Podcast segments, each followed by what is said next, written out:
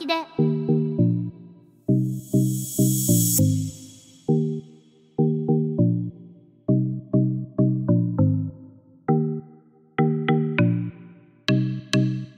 皆さんどうもゆきのさやかです。どうも、メガゾーです。はい。エンドロールのその先で第4回目の配信です。はい、早いですね、もう。そうですね。まあ徐々にですけれども、いろんな人に聞いてもらうことができてそうですね。少しずつですけどね。はい頑張っていきたいなと思っております。はい楽しいのが一番ですからねそうです。もちろんです。あとコメントもねくださってる方とかもあいらっしゃっりがとうございてます。はいとても嬉しい限りですはい。始めたばかりなのでええまずはちょっと新作からそうですね。はいなるべく最近のものをね、そうですね取り上げて、なるべくこう、新しい話題で皆さんとお話しできるといいですよね。はい今回もよろしくお願いしお願ますいします。この番組はゆきのとメガゾーの独断と偏見によりお送りします改めましてどうもゆきのさやかですどうも、メガゾーです。この番組は私ゆきのさやかとメガゾーが映画などの作品の感想をダラダラと垂れ流す番組ですはい。ネタバレなども含む場合もありますし、見てない人には伝わらないこともあると思うので、ぜひ作品をご覧になった後で、この番組を聞いていただければと思います。はいということで早速今回語る作品を発表します映画、プロミシング・ヤング・ウーマン。2021年アカデミー賞で脚本賞を獲得した作品話題ですよねはい、そうですね。監督脚本のエメナルド・フェネルは長編デビュー作となっておりますで今作は監督賞脚本賞にダブルノミネートされるといそううなんですよね。すごいですね。そうですね新進気鋭の女性の監督ですはい。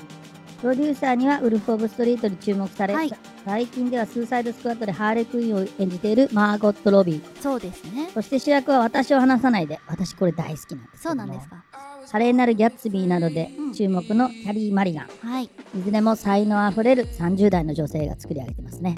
そういう意味でも話題ですし脚本賞を取ってえもっと話題にそうですね。これは見に行かなきゃいけないということで選ばせていただきましたはい。あらすじをねざっくりと紹介したいと思いますえータイトルのプロミシング・ヤング・ウーマンとは、うん天と有望な若い女性という意味。はい成績優秀で偉大に通う主人公キャシーは文字通りプロミシング・ヤング・ウーマンでした。うんしかし大学中に起きた悲しい事件をきっかけに彼女の人生は一変します、大学を退学した彼女は30歳を前にして実家に住みながらダウンタウンのカフェに勤めています、はい、平凡で退屈な人生を送っているように見える彼女ですが、うん。実は彼女には別の顔が。おや、それは夜な夜な着飾ってはナイトクラブに繰り出しうん、酔いつぶれたふりをして釣り寄ってきた男たちにある復讐を行っていることでした。はい。しかしそんな彼女の前に大学在学中からキャシーに思いを寄せていたライアンが現れたことで彼女の新たな復讐劇とライアンとのラブストーリーが同時に始まっていきという作品です。はいまあ本当にざっくり言うと、ある女性の復讐の話ですよね本当にそうですね。ざっくり言うと本当にそうですね。はいざっくりするかもしれませんがそうですね。そうですねまあ正直言って、ええこの映画見に行った時に、はいこの番組でね取り上げるのはちょっと難しいなって思ったんですよね。確かに。難しいですね。ジェンダーの話が。そうですね。どうどこに自分のポジションを置くのか。はいはい。あとまあこれねこうやって男性と女性と違う性ですから、それで見るところもねそうですね。違うでしょうしね。なのでまあ私は女性でメガゾーさんは男性なので、まあ、はい。視点もちょっと違うだろうなと思って、あまあそうですね。そこは、うん、その違いも含めて監督もプロデューサーも主演もみんなその30代の女性というところのその視点がまあ貫かれてるので、異性である男性から見ればかなり辛辣に男のダメなところとはい。いうのを挙げつらっていると思いますし、うん、逆に同じ同性に対する視線も結構厳しいですよね。そうですね、細かいことですけどうん、キャリー・マリガンの目の小じわとか口の小じわとかを一切隠さないあっていうー確かあのに潔い描き方はやっぱり女性監督ならではかなと思いましたね。確かにそうですね。この映画を見終わった時に、映画館を出る時ってどんな気持ちでした？ああ俺は違うぞ。俺は違うぞってなんか私は心の中で叫びながら思ってましたね。やましいことがあるから。やましいことはないんですけどやっぱりその男性の持つこう暴力性というかうん女性に対する暴力性というまああの昨今で言うと、まあ、やんちゃみたいな言葉でね、はい。ごまかされてる、はいはい。あの暴力性あと酒のせいにしたりとか、そういったことってまあ誰もがすでに傷がないわけではないはい。であろう話をこそっと取り上げて、うん。それをベロベロベロって目の前に見せられてるので、いや程度の差こそあれ、うん。心にやましいものがないという人は、まあ、なかなかいないとそう思ですね。だからこう心の中で自己弁護をしてしまうみたいなのが我々、まあ私はぬいぐるみですけど私たちの立場なんですが、はい。どうでしたか、いや私は、もう何とも言えない気持ちになって、ええ。こう映画館をこう出るじゃないですか、はい。はい映画館というかスクリーンを出た時にその男性がはい。ヘラヘラしてたんですよ。マジですか？なんか。あの映画あの映画を見てた人が男性がはい。ヘラヘラして多分ね、二人組で。た男二人で。見てたはい。でなんか失敗しちゃったなみたいな そんな感じでヘラヘラしてたからはヘラヘラするなよと思ってでもわかります、この気持ち、ヘラヘラしてる場合じゃないですから。なんて言うんですか？この映画を見終わった後にいやわかりませんよ。うん。皆さんがどんな人生を送ってきたのかは知らないですけどそこら辺にいる男の人をええ。なんか汚いものを見るような目で 見ちゃう。なるほどような作品。ああわかりますわかります。わかります？男性のまあ性欲的なものもはがむき出しになっているものに対してい、うん、どう女性は対するべきか。はいはいはい。というその今でもまだこう男性の方が強いと思うんですよね。だからうん。つまりこう今そのセクハラみたいなものが出てきた時に、はい。なんか冗談で流せないのなんてダメだよみたいなノリとか、MeToo の問題とかわきまえない女とか、同時にでもあの女性の中でも同調圧力というか、うんうんうん。そういうものにいちいち目くじら立てるのなんて、はい。みたいなのあるじゃないですか、はいそういうものが全部こうむき出しに書かれていてそうですね。それはヘラヘラしてる場合じゃないですよね。はい。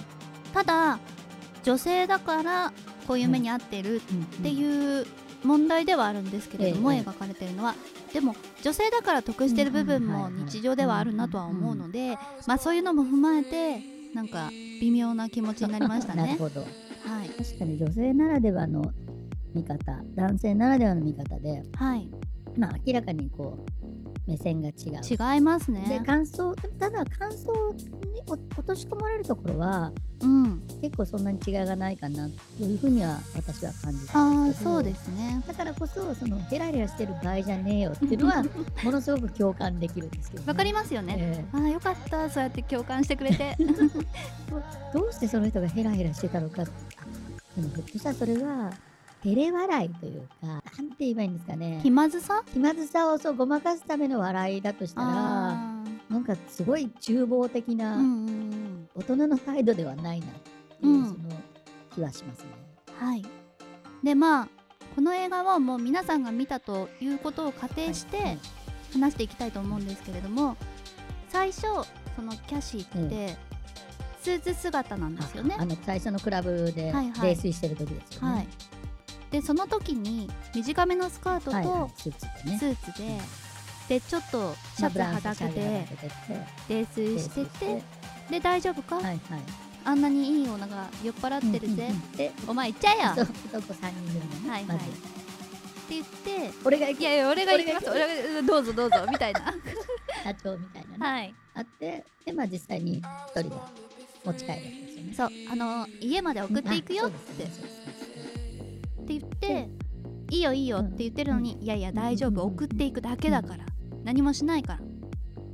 で結局自分の家に連れてくんですよね、そうですね。で、あの彼女の方にだけあの濃い酒飲ませるんですよね。そうですね。いやその彼女の方にだけ濃いお酒を飲ませる男え実際にいるんですよ。本当にいるえんです。いや私昔ええバーでバイトしてた時に、そうやってオーダーしてくる男の人がいたんですよ。本当に。ダサいですね。はい、で結局私はそのオーダーされても受けませんから、だから女の子の方にウーンロン茶をいはい。入れてはい。男の人の方に現役で強くしてたら、まあ、その男の人は潰れちゃったんですけど。もうちょっと一足先にこれやってるみたいなそうそうそうそう。だからあ世界共通のことなんだみたいな。っていうのでああこういう男の人っているんだよな、最近ねデートレイプだとかデートドラッグとかね、はい。あの問題になってますしね。そうですよね、うん。席立った間にはいはいはい。薬入れるとか、酔わせればあ。どうにでもなる、はい。みたいなそういう男の人の嫌なところが最初の冒頭のシーンから描かれてるんもですよ。うそればっかりですね。なんかもうピーピーって植え付かれてるみたいうんな感じでそこからうん。冒頭のねはいシーンね。タイトルが出て、はい。冒頭のシーンでこれですね。朝帰り。のキャシーが出てくるんですよ。でその時の服装、服はそうですね。そのままあのまたスーツがはだけたりとかして、はい。とヒールは手に持って歩いてるんですよね。だから最初裸足のシーンから入ってるんですよ、はねいはいはい。これがめちゃくちゃかっこいいですうんよね、うんうんでこうカメラがずーっと上に上がってくると、えー片手にヒール。でもう一つの片手にホットドッグでね。でそのホットドッグからはい。ケチャップが垂れているのかそれともその復讐した昨晩の男の人の血かわからない赤ないものが垂れてるんです。だからこれ殺しちゃってるなと。そういう復讐の仕方かなと思ったんですけど違う。その後またカメラがバーッと上がっていくとさっそうと歩いてるんですね。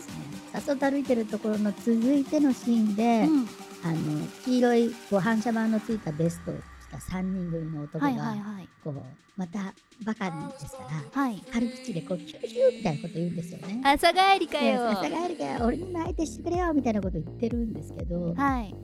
それを一切無視をしながら、ちょっと一瞥でそいつらも殺すんですよね。はい。目線は外さないんですよね。ずっと見てるみかったいな。こよかったですね。そしたらあいつら3人がみんな覚えてろみたいな言い方ではい。逃げてくんですよね。うん。あの時に本当にかっこいいなキャリマリンと思いましたね。あの出てきた人たちって、はい。国とかも全えっと然違いますよね、それぞれ、まあ、労働者なんですけど多分いわゆるレッドネックって言われる白人のうん。その肉体労働者ですね、まあ、はい。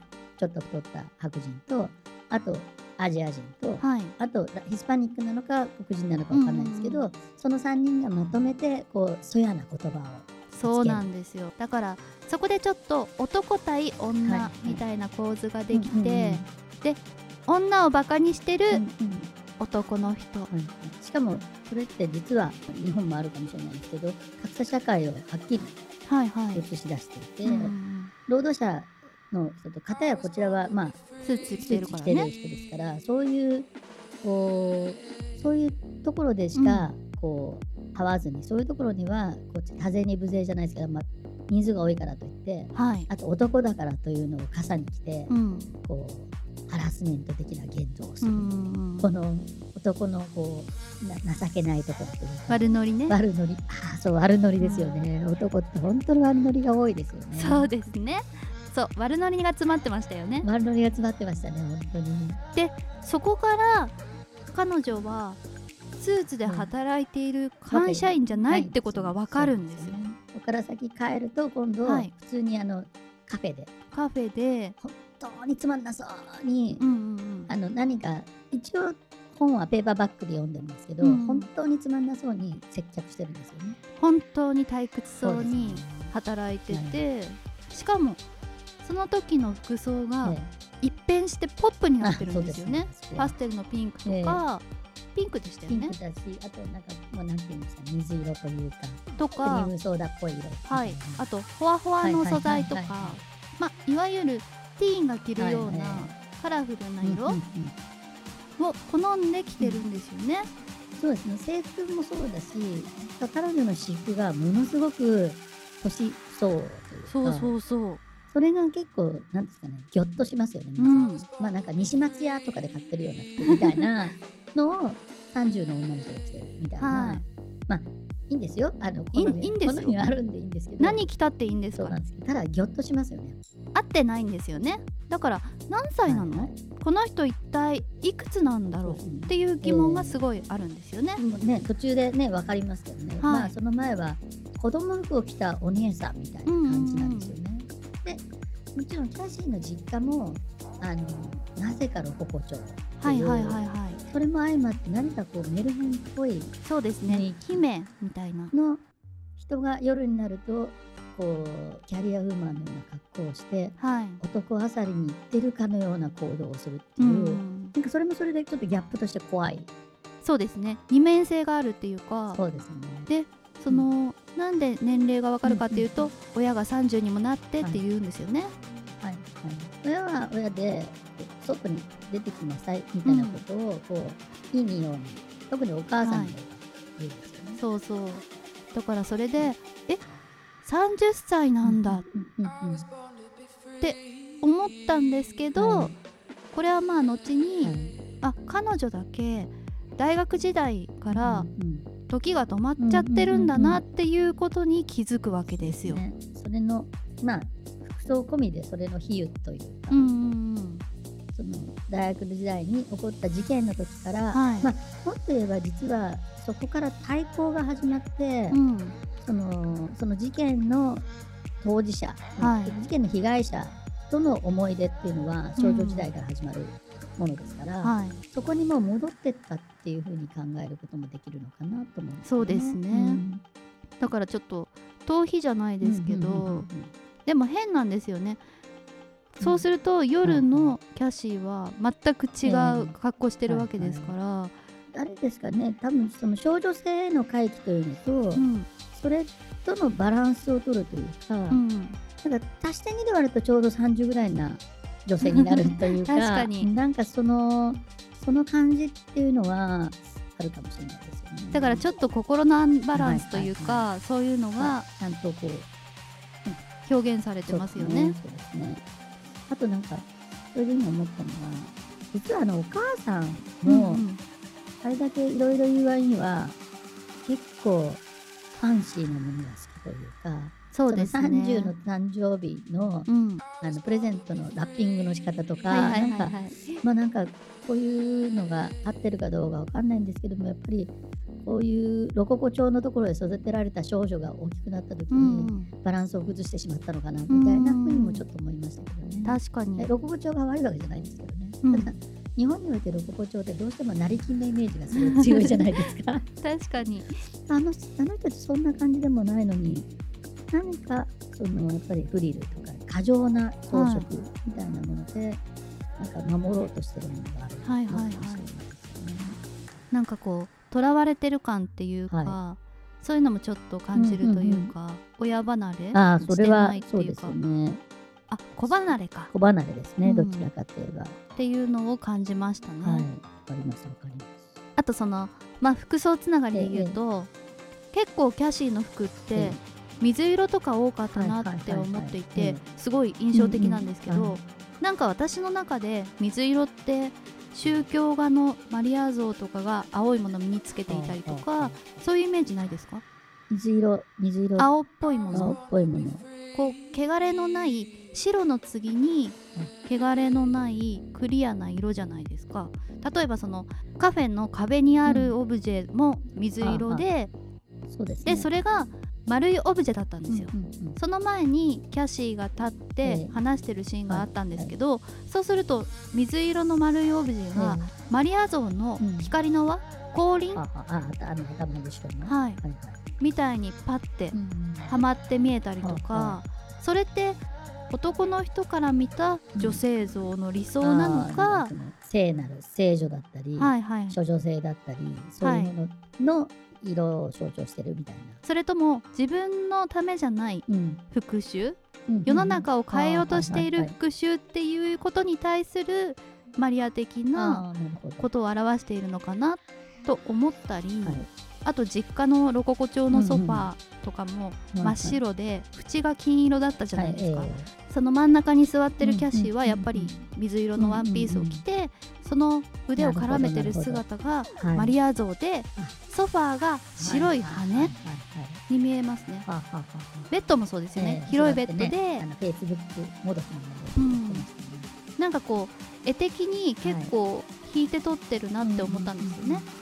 それが何かなって思って印象的なシーンだったからそうするとはあ天使とか聖母マリアみたいなのをもしかしたら監督が表現してるのかなって今ちょっと思いました。思いました。あの水色が聖なる色っていうもののイメージって、はい。ひょっとしたら修道女とかの色ってそうじゃない確かにそうですね。それもあるかもしれないですねマザー・テレサうんとかの、そうそうそうそう。多分そのあとはやっぱりロココ調のものと、まあ、うん。白とか金が入ってくると、うん。もうまさにサンピエトロ大聖堂みたいな、ああいう世界ともうんうんうん。親和性ありますし、そうですね。それはあるかもしれないですね。そういう描写っうんうん。ていうのも結構印象に残りましたね。それがまあ男性が求めてるそ像なのほかど理想像としての女性。女性なのか、ええ。それともその行いこそがあ聖なる行いであるからこそ。神聖だからっはていうことなのかはちょっとわからないですけど、いなるほどですね。って私はちょっと思いましたね。なるほど。このあたりは女性の見方、男性の見方と、関係するのか、やっぱりその監督がうん。その彼女が行っていることをどう捉えてるか。うん。で、そういうふうに今ね話したみたいに意図があったかもしれないですね。うん。その少女時に対抗することで、はある事件からの受けた衝撃だったりショックからうん。こう、に逃げるというか自己防衛反応で少女性に閉じこもってたのが、うん。まあ最初の、えーキャシーですよはね。でそこにそのカフェに大学時代からキャシーのことちょっといいなと思ってたっていう、ライアンっていう医者がはい。現れるんですよね。小児科医。小児科医が。はい。で彼が現れたことで結局彼女の中に秘めていた復讐の思いの、いやパンドラの箱が開くというか、はいはいはいライアンが直接ではなくて、うんうんライアンが SNS でつながっているある事件の主犯の今の現状を、知るんですよそうねですね。キャシーに伝えてしまうんはい。で。そのライアンもはい。登場シーンが気持ち悪かったんですよね。いかに気持ち悪いかをどうぞ。まず最初から失礼なんですよ。あーそうですね。キャシーじゃん。ええ。俺だよ。覚えてえるあの大学の時に一緒だったええ。ライアンだよ。えなんで君がこんなええ。しょうもないカフェでバイトしてんの？って言うんですよ。失礼すぎない？えと思って。えでそれ自然に行った後にいたら、まあ、ライアンも気づくわけです、うん。それであやばいみたいな。でもう一回最初からやっていいって言うんですよね、でそれで最初から言い直そうとしてでもこんなひどいこと言ったから僕のコーヒーに唾入れてもいいよ。僕それ飲むよって。まあうんそれも冗談で言うんですよね、そしたらキャシーが「はーい」って言ってペッて唾を入れてね。コーヒーを出すんですよ、それをすかさず飲むライアン。い、や気持ち悪い 気持ち悪いでしょ。こんな出会いで恋なんか始まるわけがない。のに、そこからものすごくうまくこういうラブストーリーにするのが、まあ、はい。このストーリーテリングの巧みなことったらそうそうそう。でうん。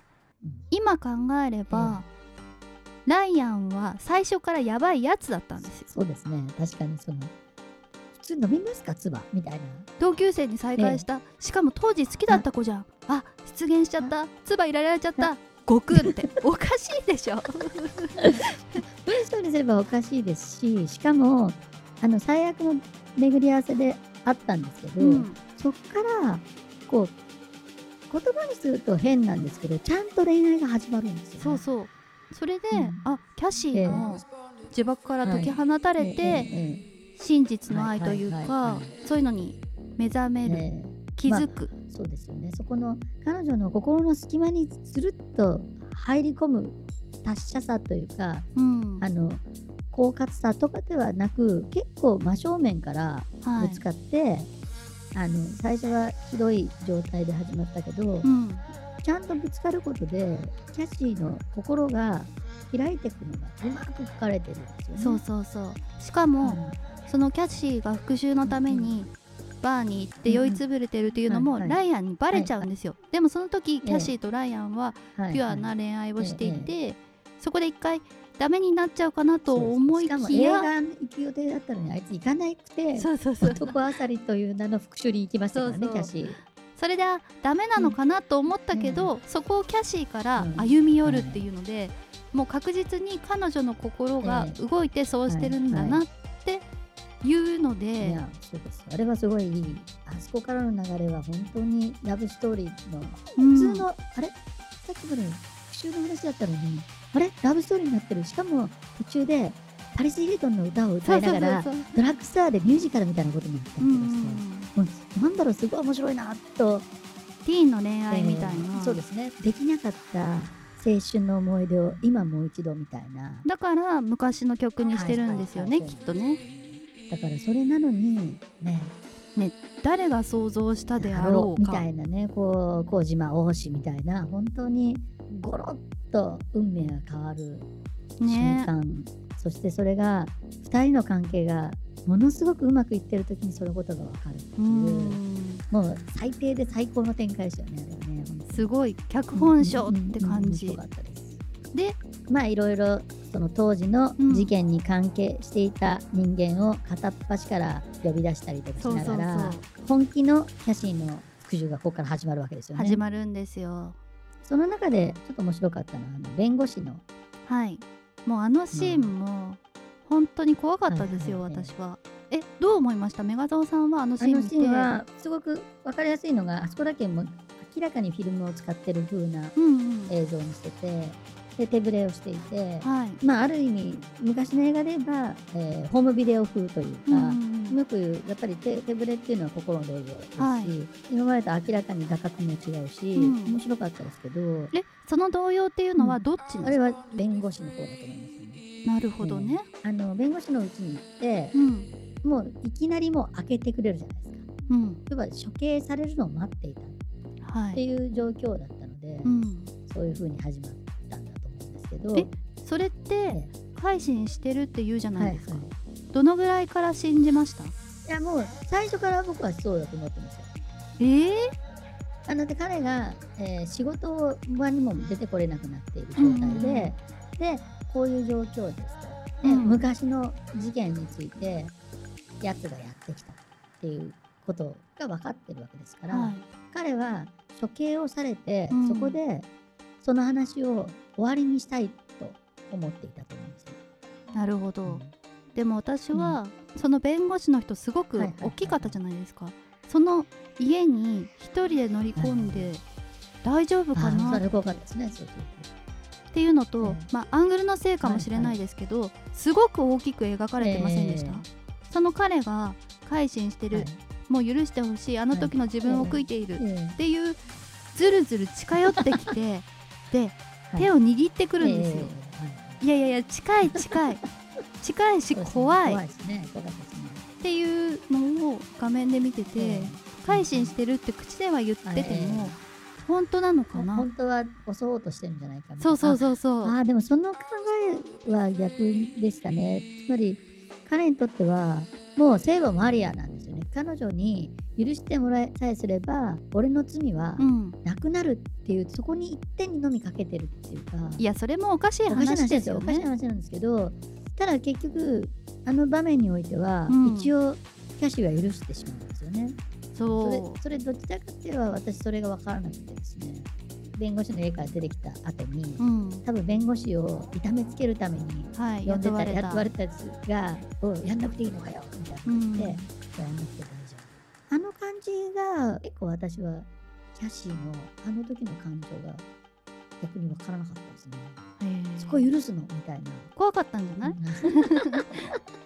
まあ許してるんだと思いますけどね許すのかまあなんかそれ以上はできない何かがこう自分がやるべきではない断罪する相手ではないっていうふうに思ったのかもしれないですけどね。だからなんて言うんですか？キャシーにとっての救いって、あの当時の事件を本当に悔いてるのかっていうところで、えその消化できるかどうかっていうのが結構大きいのかなと思いましたね。えでここからいよいよ本当の復讐劇に。入っていくわけですよね。でその復讐の相手ということと、はい。復讐の相手が何をしているかってことをキャシーが知るきっかけになったのが他ならぬライアですよね。そう。その復讐相手の主犯格がもうすぐ結婚をすると。です結婚といえば外国だとバチェラーパーティ。ー。でそれが開かれるっていうことを知るんですよね。でラブラブだった頃のキャシーは一度その復讐をやめるんです私はライアンとはい。生きていくの、未来を生きるわ、はいみたいな感じなんですけど。マディソンが来るんですよ。マディソンが来て当時のね映像をね。その映像をなんですかね。その頃はスマホじゃなくてよくしたらまだ携帯なのかもしれないですけど、動画を撮ってるんですよね、うんうんで私なら見ないけどって言いながらマディソンはそれを渡しちゃうんですよね。そう。それを見ちゃうんですよね、うん。見たところでうん。もういろんな裏切りが分かっちゃって。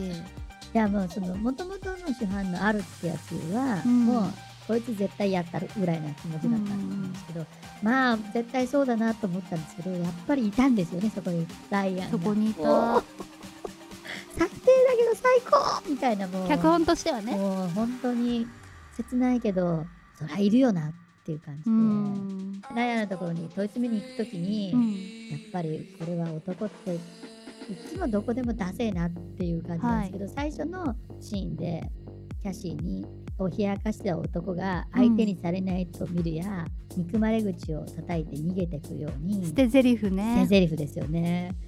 このライアンあんだけ小児科医で、うんこう気持ち悪い風に出てきたけどこんなに誠実なやつなんだと思ってたライアンが、もうめちゃくちゃ捨て台詞なんですよね。そもう 悲しい。うもう絶対ねライアンはねかかったデート代とか全部つけてるタイプですよ もうあの時は本当になんかこうなんですかその前の事件のこととかも悲しいしニーナが被害に遭ってそれで最終的には自殺をしてしまうんですけど、そのことも悲しいし自分が幼馴染のようにずっとニーナの背中を追いかけてきたキャシーの気持ちを思うと本当に悲しいんですけどうん。でもやっぱりライアンの捨て台詞を聞かなきゃいけないキャシーのことを考えるともう悲しい。胸がもう潰れるぐらい悲しいですよね。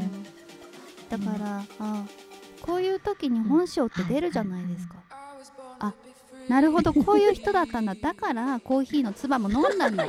もともと気持ち悪いやつだったんだ。いやって思って。えあの弁護するわけじゃないんですけど逆にああいう風に言ってくれたから、まあね。もうすっきりするというか、うん。まあ最終的にだからあれがあったから多分最後の選択も選んだんだろうなうんと思うんですよね。まだからあこの男ダメだ、やっぱり私が見る目もなかったんだっていう風にうん。あの時キャシーは思ったんじゃないかな。もしくは男というもの全てに絶望したのかもしれないね、絶望したと思いますよ。そっからもう本当の覚悟を決めてのラストの復讐劇になるんですけれども、もうそのバチェラーパーティーにね、かっこいいですよね。何ですか？あれってなんままさにだから、えっとハーレクイーンのような格好で、はい。要はコーデは多分あストリッパーだ。ストリッパーでストリッパーのふりをしてあのナースのコスプレでうん。現れるわけですよね。でびっくりしたのが、そのあるを中心に当時のあ同級生が同級生。ブワーって騒いでて誰だ？ストリッパー呼んだの？いやストリッパー呼ぶとえ奥さんに怒られるからはいって言ってるけえどえみんなノリノリで。招き入れてでキャシーがすごいなって思ったのがええとりあえず強いお酒を飲ませるんですけどもうピンポンってやってきたストリッパーが 何かわからない液体を飲ませてくるのによく飲めるいやなと思って。みんな列になってこうひざまずいて飲むのはあれまさに生体配慮ですキリストの血をもらうかのように、ひざまずいてみんなが口開けて強い酒飲んで全員ぶっ倒れるっていう。ーそうそうそう。いや本当にバカだなって。あれはだからちょっとジャンル違いますけどタランティーノが撮ってるうん。映画っぽい雰囲気ですよね、あーあそこの確かに確かキャビンにに入ってからは。ですげえかっこよくて、うん。男ってバカだな。本当に男ってクズだなみたいなうん。感じが続いていくんですよねそっから、いやなんか見てて思ったのが男の人ってえなんであんな謎の連帯感があるのかなって バチェラーパーティーって最後の男のまあ連帯まあまあ。まあ感みたいなところももちろんあるんでしょうけど。でも普段から結構はいはい。そうじゃないですか、あそうですよね。例えば彼女とかがいて、ええ昨日何してたの、えとか聞かれた時にとっさに嘘ついて、いやいやー親友といたえよ口裏合わせる。みたいな。はいはいはいのとかしそうじゃないですか、うん。でその彼女が「え本当？じゃあ何々君に確かめていい?」って言って「メガゾー君にじゃあ電話かけるね」って言って、何にも知らない。メガゾー君に「あもしもし昨日うちの彼と一緒にいました」あっいたいたいたいた。ぐらいな感じで。て言いそうじゃないですか。入ってきますよね。だから、うん。なんか男の人特有？まあそれもそうかもしれないです。なんて言うんですか？そういうのがちょっとうまく描かれていたラストシーンっていうか、うん、最後のシーン。はい。でも本当にこれネタバレだから、えここまで聞いてる人はもう仕方ないやと思ってはい覚悟してると思うんですけど、あるに復讐のクライマックスをえ復讐をしようとするんですけれども、逆に抵抗されえてはい。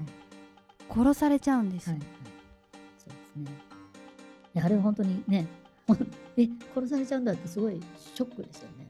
だから私はどこかで生きててくれ、死んだふりであってくれ。で翌日ゾンビで そうそうそうもう死んだふりしてて、月を見て翌日、え復讐してほしいって思ってたらえ本当に死んじゃっててそのシーンってまあ女性の監督ならではの描き方というか、は結構残酷じゃないですか、はい。女の人が手足バタバタさせて、はい枕でこううん窒息してるシーンを結構長回しでしたよ、もうあそこまで描けるってなんか遠慮しちゃいそうじゃないですか、うんうんうん。男の人の監督だったら。いやタランティーノなのいいやいやいやいや。ぶっさぶさに刺したりするのがタランティーノだとは思うけど、いやだけどなんて言うんですか？女の人っぽいなって見てられないというか、でちょっと私は思いました、はいではい。はい。その翌日に起きてきてあいつがやってくるわけですね。そう。あのー、1階で酔いつぶれてた仲間の一人が来るんですよね。ジョーで。すよね。はい。でジョーがうん、なんだよ昨日よろしくやってんのかよみたいな感じで。そうそうそう。キャシーがね寝てると思ってるんですよね。動けないぐらいまで喜んじゃったのかよみたいな感じで、それうわ死んでんじゃん。えマジかよみたいな流れから、なんですかねあの男気。大丈夫だから。俺が何とかするからって突然言い始めるわけですよね。だからさっき言ったうん。謎の連帯感、頼んでもないしかももうあるはおろおろしてうん。どうしようどうしようって言ってんのに大丈夫だ医者ですよみんな。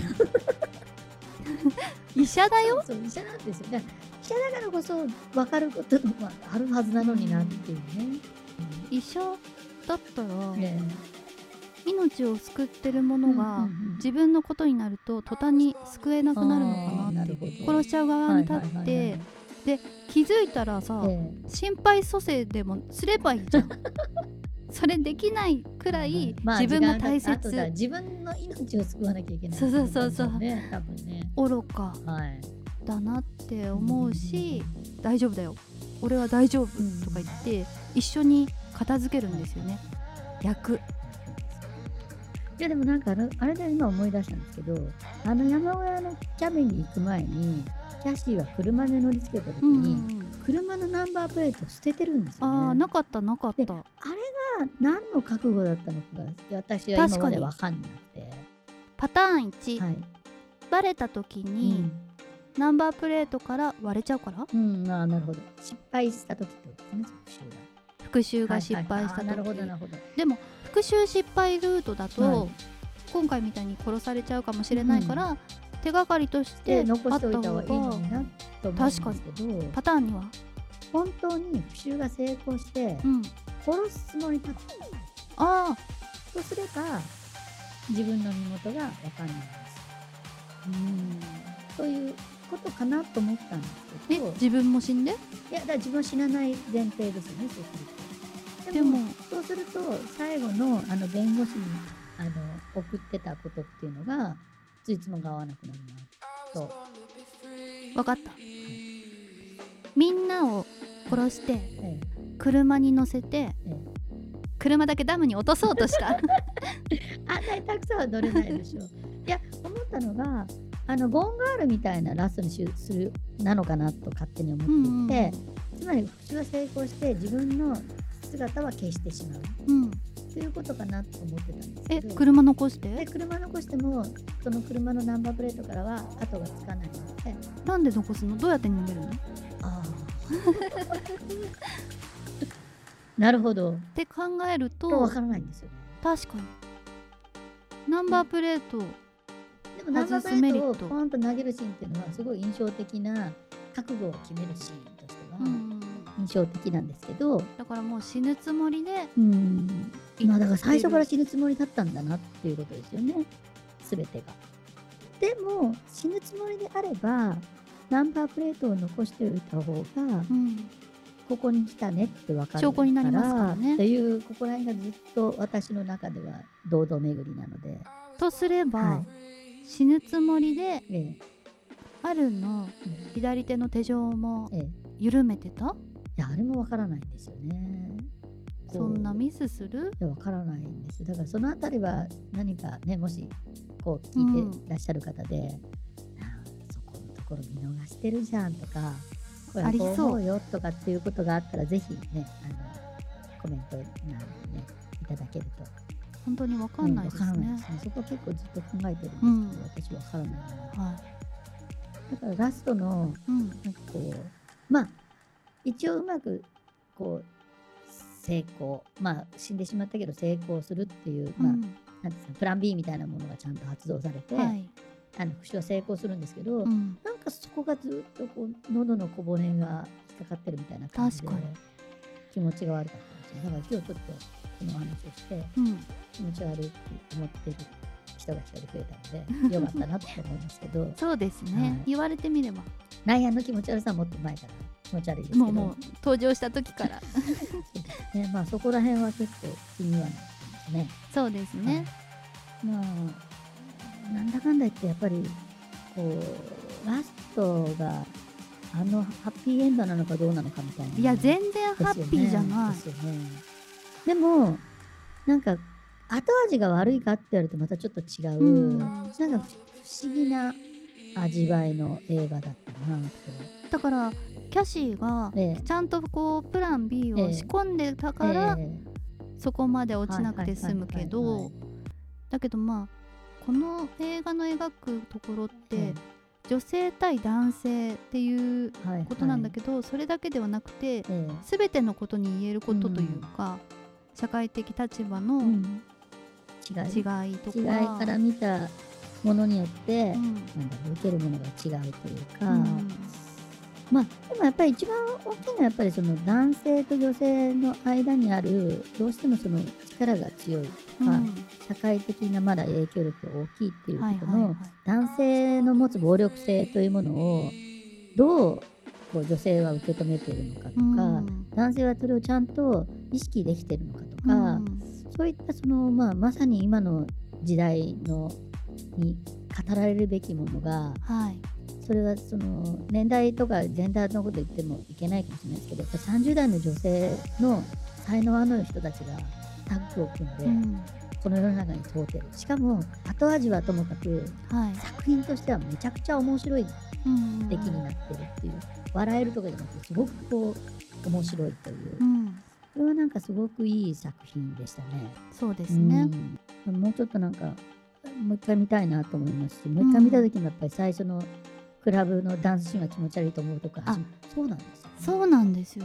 もう最初に答え出てるんですよ。あのクラブで男の人がもう腰振りながらお尻とかも振りながらはい踊ってるシーンに全てが集約されているしかもそれというかがこうかっこいい男性っていうかこのね若々しいとかじゃなくて結構あのなんか都会でうん。あのまあそこそこ裕福であろう会社員の中年ぐらいのおじさんとかが、みんな楽しそうにこうなんかダサいんですよね、うん。踊りが。でもそれのなんか全部だけずっそうそうと延々と見せられるなんか醜いものを見せられてるみたいな。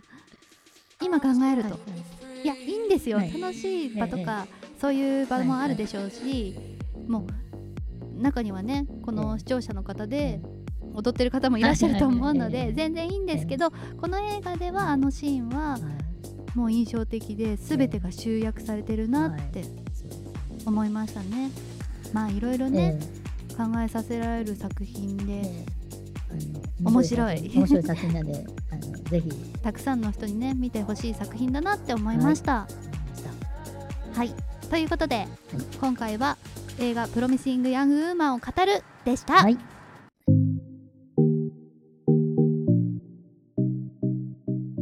はい。ということでまあ結構長く話してきちゃいましたけれども、もっと僕はキャリン・マリガンの魅力について語りたかったんですけどね。まあそれはおいおい。ということで、はい。まあでもこの作品ははい。こんぐらい語らないとちょっと語弊があるというか、まあそうですね。難しいですよね。こっちまあ正解が出しにくい問題ではあるので、うんまあもちろんその性的な意味で含めての暴力っていうのははい。あの断罪されるべきだとは思うんですけど、うん。それそればかりで世の中がうまく回るうん。のが現状ではない。そうですね、だから結構はい。これ言うとまたあれですけど誰にでもちょっとは思い当たることがあると思うんですよね。例えば若い頃のノリとか、お酒をこお酒ですね。う飲ますのもそうじゃないですか。はまあ今の時代だいはぶ少なくなってるみたいですけどね。けどやっぱりこう飲めよって言われたら断れないとかまあそういう意味で自分のやったことにどれだけ責任を持てるのかっていうのを考えると人のこと言えないなっていうふうに誰もが思わなきゃいけないのかなって思いましたね。全然ないですけど、ね。いや絶対嘘でしょ。誰もがあると思いますはい、誰もがね。誰もが何かこう思い当たる節があるというか、まあこういう内容じゃないにしろ共共有はいいけど教養は良くないとか、まあこういう性の問題とかになってますけどそれ以外でも、まあいろいろ考えるところはあるのかなって、また長くなりそうですね。そうですね。なのでまあ見ていただければ、この映画の魅力がよりわかると思います、はい。この放送では私たちに語ってほしい作品を募集しております、送っていただくのは、まあ、最近の新作映画とかなら何でも大丈夫です。はい。コメント欄にぜひコメントをお願いいたします。はい。私たちの番組のフィルマークスもありますので、はい。見ていただければと思います、お願いします。はい、そして次回の語る作品を発表します。こちらです。細田守監督作品映画「竜とそばかすの姫」です。はい。話題作ですね、はいはいこの番組をより楽しんでいただくためにも、ぜひ作品を見てからこの番組を聞いてください。もうもはやネタバレの番組になってるのなるべくネでタバレは避けたいんですけど、まあ、どうしても喋ってると、ね、いろいろとそう。出てしまいますからね。そうですね、深い話までいくとね、どうしても語らないといけないところが出てくるので、話が長くなってしまいがち。はい。そうですね。はい、はい。次回も皆さんよろしくお願いします、お願いします。ということでお相手はゆきのさやかとメガゾーでした。ではまた次回エンドロールの先で待ってます